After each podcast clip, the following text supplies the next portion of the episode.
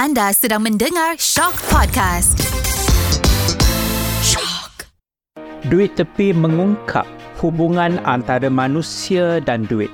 Di sebalik hubungan yang saling berkait rapat ini, duit tepi juga bertujuan untuk memberi pengetahuan dan kesedaran kepada kita semua tentang pemilikan, pengurusan dan juga pelaburan duit. Dan apa yang paling penting adalah bagaimana kita boleh menyumbangkan duit ini ke arah keberkatan dalam hidup kita.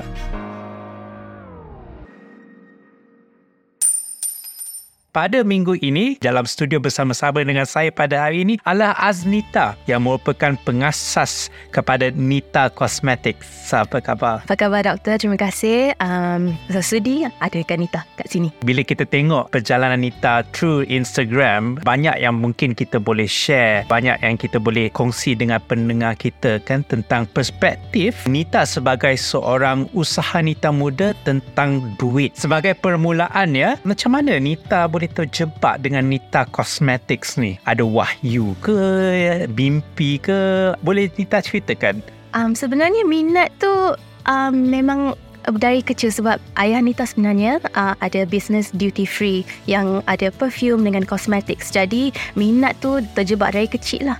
Jadi uh, Nita nampak macam mana bapa Nita um, deal with perfumes and cosmetics. So Nita pun ada wahyu tu dari dari sana lah. Macam yang Nita cakapkan dulu, Nita bin expose ataupun didedahkan dengan kecantikan daripada uh, sejak kecil lagi. Mungkin boleh share kepada kita semua macam mana perjalanan because kecantikan dan perniagaan adalah dua bidang yang berbeza. Dan sebagai founder ataupun usaha Nita you must actually marry these two in order for the business to survive. So mungkin boleh share macam mana is the journey daripada kecantikan itu untuk kita serasikan juga dengan perniagaan ataupun uh, business tu sendiri? Bila Nita mulakan apa perniagaan ini beauty is, is not a sunset industry jadi masa tu dia makin berkembang. Bila Nita mula masa tu 2016. Jadi masa tu time yang dalam dunia ni memang it was booming. Jadi Nita pun tap on the um, apa dia punya demand tu dan Nita buat brand sendiri. I see. Okay. Yeah. Kita ada satu uh, soalan hot sikit lah. Dia teka-teki. Teka-teki. Uh, dia tak ada betul, dia tak ada sangat. Yang mana ni? Jangan nervous. Okay. Semua orang nak cantik. Okay. Semua orang pun nak duit. Kalau diberi pilihan, uh, Nita pilih yang mana? Nah, soalan yang menarik. Ha. Nita rasa Nita pilih kecantikan kot. Okay. Sebab Nita um, sebagai seorang yang dibuli uh, masa sekolah. Jadi um, kecantikan ni bukan satu yang Nita take for granted. Kira benda ni it makes an impact in your life.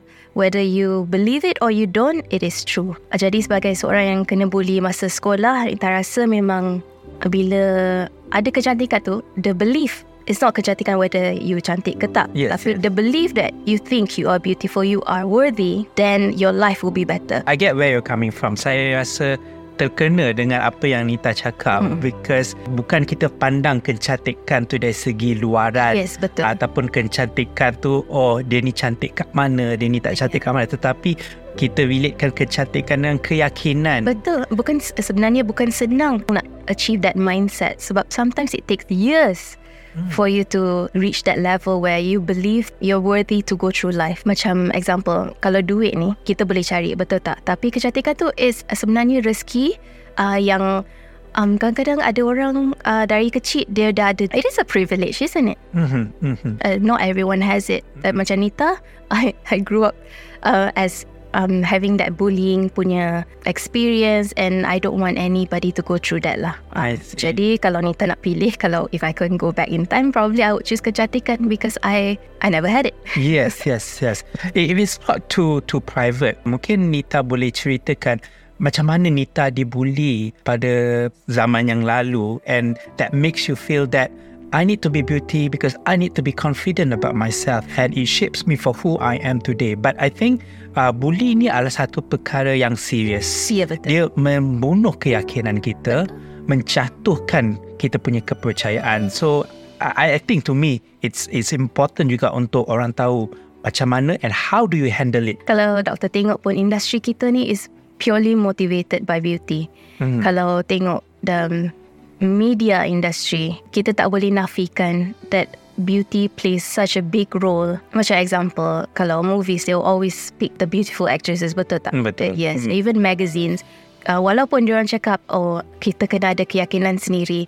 Tapi, they still photoshop pictures on the covers of magazines. Kenapa? Why? So that is the very tricky thing lah yang kita ada. Tapi going back to your question, um, how did I handle the bullying? Bila benda ni uh, happen uh, masa kita membesar, dia akan it will stay with you forever. Betul. Ah, betul tak? Sebab it, was, it will never it's not it's not something that will go away entirely. It's a work in progress. So I am a work in progress. Jadi I understand in some ways I use the advantage when it comes to my customers. So I think that's also an advantage what I went through and to have a beauty brand as well.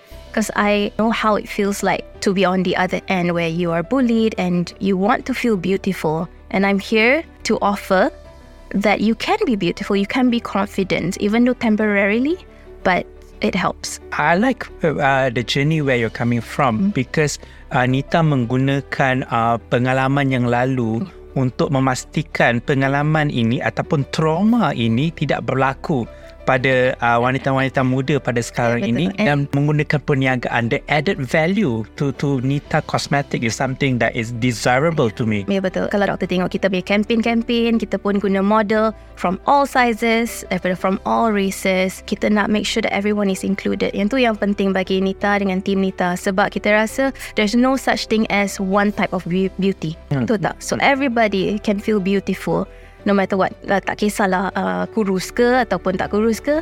Uh, ataupun um, kulit cerah ke gelap. Semuanya cantik.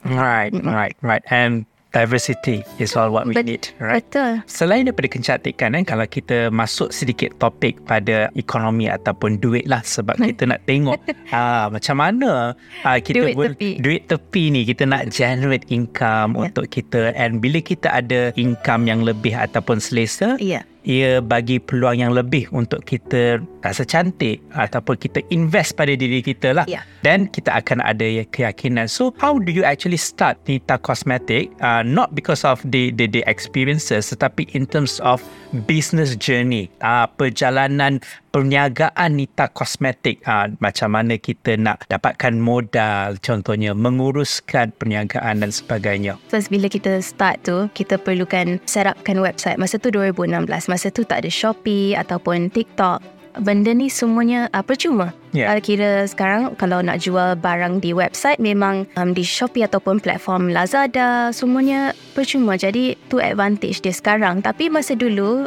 kita kena buat website sendiri yang tu pun mengambilkan modal yang besar sebab kita kena buat back end sendiri semua. Jadi macam itulah mulanya dan tahun pertama tu paling susah sebab perlukan marketing budget yang sangat besar.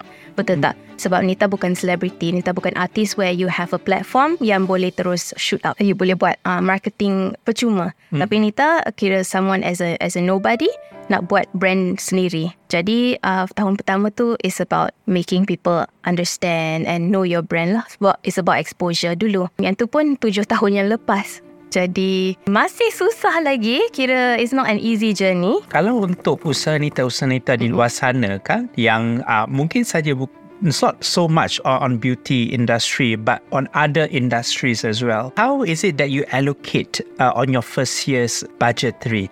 Adakah 60% ke- peratus kena pergi pada marketing ke? Uh, 60% pergi kepada product ataupun content ataupun 60% pergi kepada membentuk pasukan ke dan sebagainya dari segi pengalaman Nita sendiri? Okay, dari pengalaman Nita ada kesalahan yang kita buat sebab um, yang Nita fikir adalah produk tu yang kita perlu investkan. Tapi sebenarnya bisnes ni perlukan marketing yang paling penting lah. Jadi produk tu sebenarnya secondary. Kalau Nita ada siapa-siapa tanya Nita lah kalau yang mana satu yang kita perlu allocate tu it is sebenarnya marketing yang paling penting.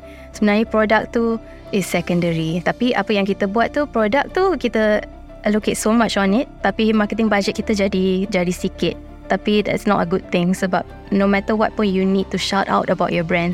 Tapi kalau you tak ada duit untuk buat tu, memang susah lah untuk produk tu untuk bergerak. dari perspektif seorang wanita ya uh, daripada seorang wanita muda ada perempuan berduit ada perempuan nak duit ada perempuan mata duitan. Now these connotations given by the society menunjukkan perkaitan yang tinggi. Duit dan perempuan lah there is a very strong relations bagi pendapat Nita how important it is money to a girl or to a woman penting sangat ke untuk seorang wanita juga mencari duit untuk dirinya sendiri Yes, and also um, sebenarnya benda ni it depends on the individual, betul Okay. tak? Um, apa yang dia nak dalam hidup dia. Maksudnya dia punya kepentingan apa yang dia prioritize. Jadi it's really up to the individual. Tapi yang Nita suka pasal society kita ni, kita make women feel guilty for wanting money. Macam kita tak ada hak untuk wanting to have money hmm, hmm. um, macam tu. I rasa macam kenapa lelaki tak ada orang question langsung tapi kalau bila um, wanita nak cari duit ataupun nak duit yang lebih dikatakan mata duitan yang tu yang tak betul sebab as long as you don't take advantage of anybody you work for your money I think that's enough and bagi Nita kalau nak going back to ke- keyakinan tu ya you must be confident enough to know what you want and also to have that belief system that you are deserving of the money. Jadi um, dengan society kita ni, yeah, we are taught to feel guilty for wanting money. Why is that? And the reversal effect Mm. ya kalau women felt guilty because of wanting money, Yeah. kita meletakkan beban yang lebih tinggi kepada lelaki untuk mencari duit because at some point yes, betul, people betul. people would Mm-mm. judge kelakian seseorang Betul. if he fails to Yeah. bring money to the family. Betul. Uh, where else maybe in a modern society Yeah. uh, masyarakat berubah tanggungjawab untuk mencari dan mengurus duit tu is equal for everyone right Society kita ni um, kadang-kadang confusing juga sebab bila perempuan nak cari duit sendiri katakan kalau berdikari sangat pun tak elok juga. Uh, jadi macam mana? hmm, hmm, hmm. Itulah you are right because uh, dia meletakkan perhaps 110 ataupun 120% uh, untuk mengukur kejayaan lelaki itu apabila lelaki itu ada duit. Uh, sedangkan kalau kita letakkan uh, peranan yang sama Untuk wanita. wanita, lelaki, semua orang mempunyai peranan yang sama. Ya. Contohnya dalam rumah tangga lah. Ya. Semua orang mempunyai peranan yang sama untuk menyokong ekonomi rumah tangga itu. But saya rasa itu lebih lebih harmonis lah. So it's kind of like uh, very sustainable. Everyone has a role to play in this modern society. Betul. Yeah. That's how I see it lah from from from my perspective. Betul? Duit tu memang penting. Duit itu adalah survival. Duit juga adalah something yang sustainable. Apa tip uh, Nita? Uh, either your personal tips ataupun macam something of organizational behavior of Nita Cosmetic ni when it comes untuk menguruskan duit. Kalau boleh share dengan pendengar-pendengar kita. Oh jadi on a personal level lah. Yes, yes. Um, jadi bagi Nita, how you deal with your money is really up to you. Macam mana how you get it pun is really up to you. Yeah, It's yeah. all on your own effort, betul tak?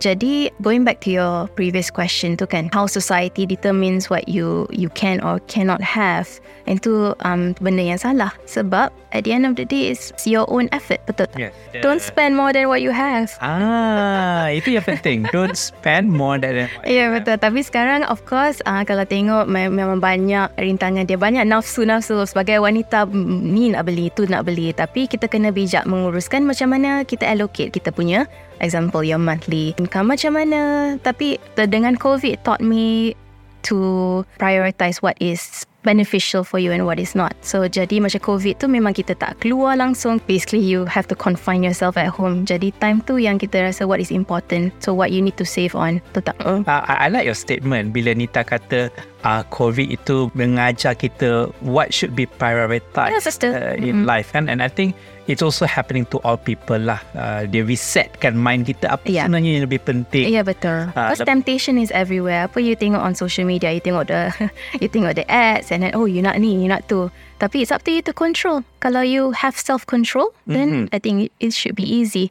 Tapi kalau you uh, kalau you nak beli ni nak tu, of course it's going to be difficult. Okay. Ini, ini soalan nakal lah. Soalan teka-teki. yeah. It's not very critical pun.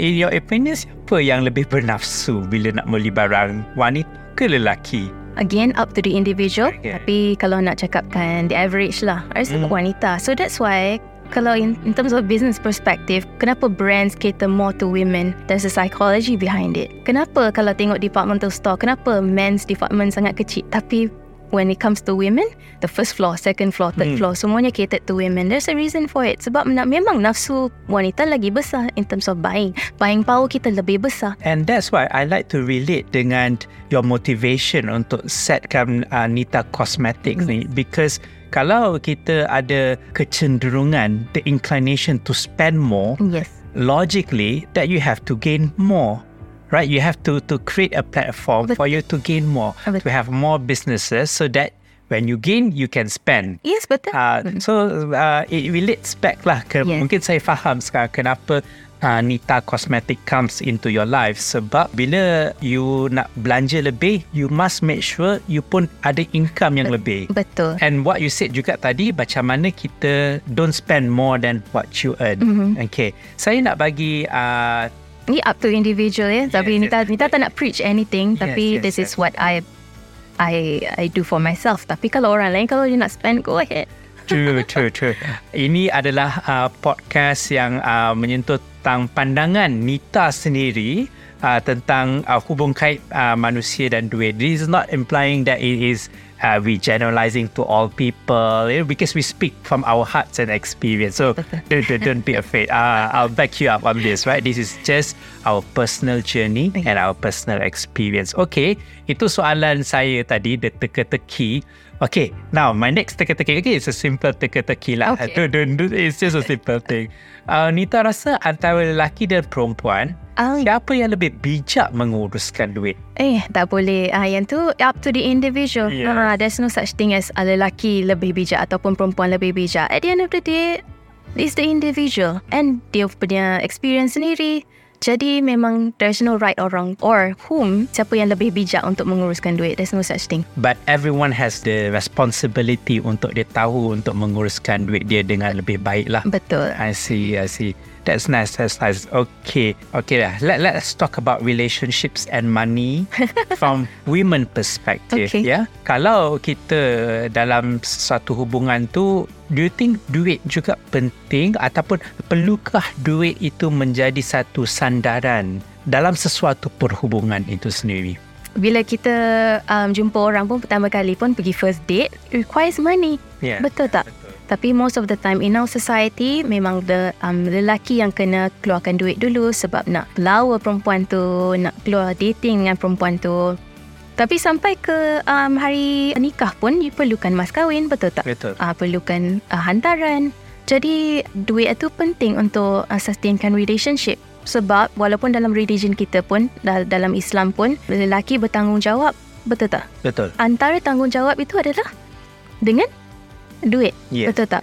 Uh, Nafkah provide. zahir kita dan juga nafkah batin. Betul, there's a reason for that. Jadi, going back to your question, memang penting. Tapi yang Nita nak cakap tu memang um, there's no such thing as tak penting lah. Betul. Sebab bila kita jumpa example macam first date dari satu nak pergi movie ke nak pergi uh, bawa dia pergi keluar makan yang tu pun perlukan duit. Tapi siapa yang spend tu yang tu another question lah. Yeah, I, I like the discussion hari ini Nita sebab kita establish the fact that kita tidak boleh lari kepentingan duit dalam kehidupan kita. Yeah. Tetapi di mana kita letakkan nilai duit tu dan macam mana kita nak menguruskan duit tu ada ilmu lah yang kita kena ke, Yeah. kena hadapi kan. But Ya, betul. I agree, saya setuju duit sangat penting dan kita tidak boleh lari daripada duit. Itu sebabnya kita punya organizer cakap kita kena ada satu podcast duit tepi sebab inevitable situation duit tu memang penting lah. Ya, betul. I mean, um, dari kita nak membesar pun education cost money.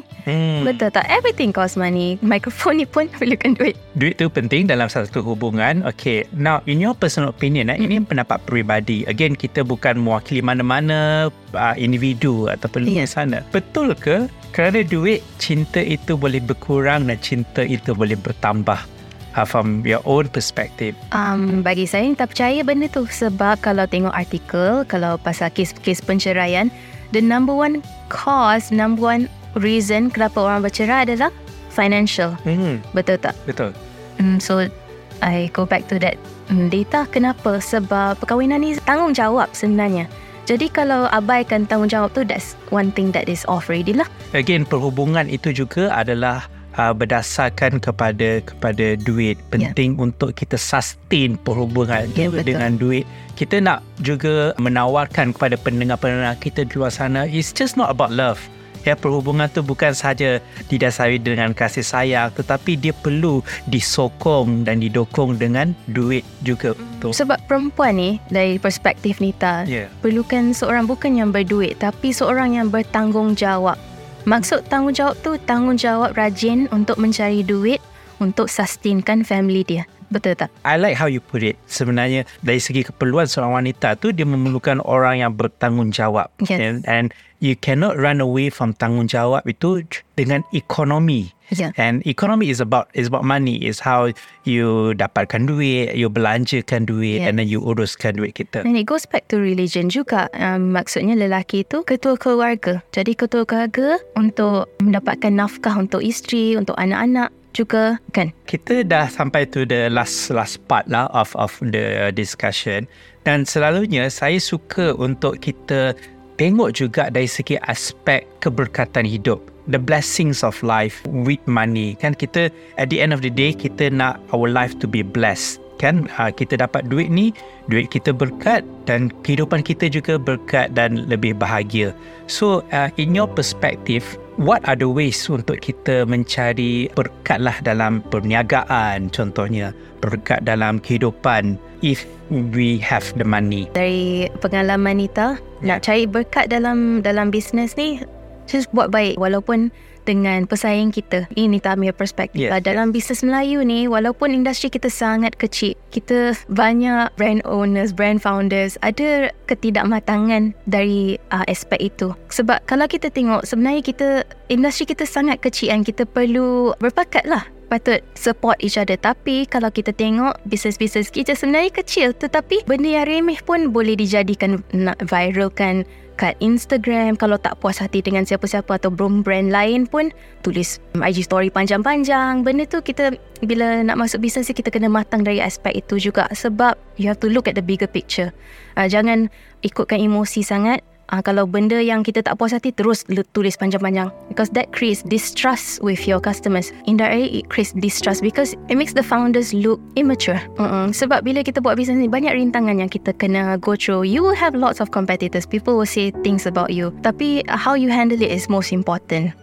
Right Mm, right. Ya, sebab kalau kita tengok macam all the local businesses kat IG, ada yang brand founders yang tulis panjang-panjang, ah, tak puas hati dengan founder yang lain.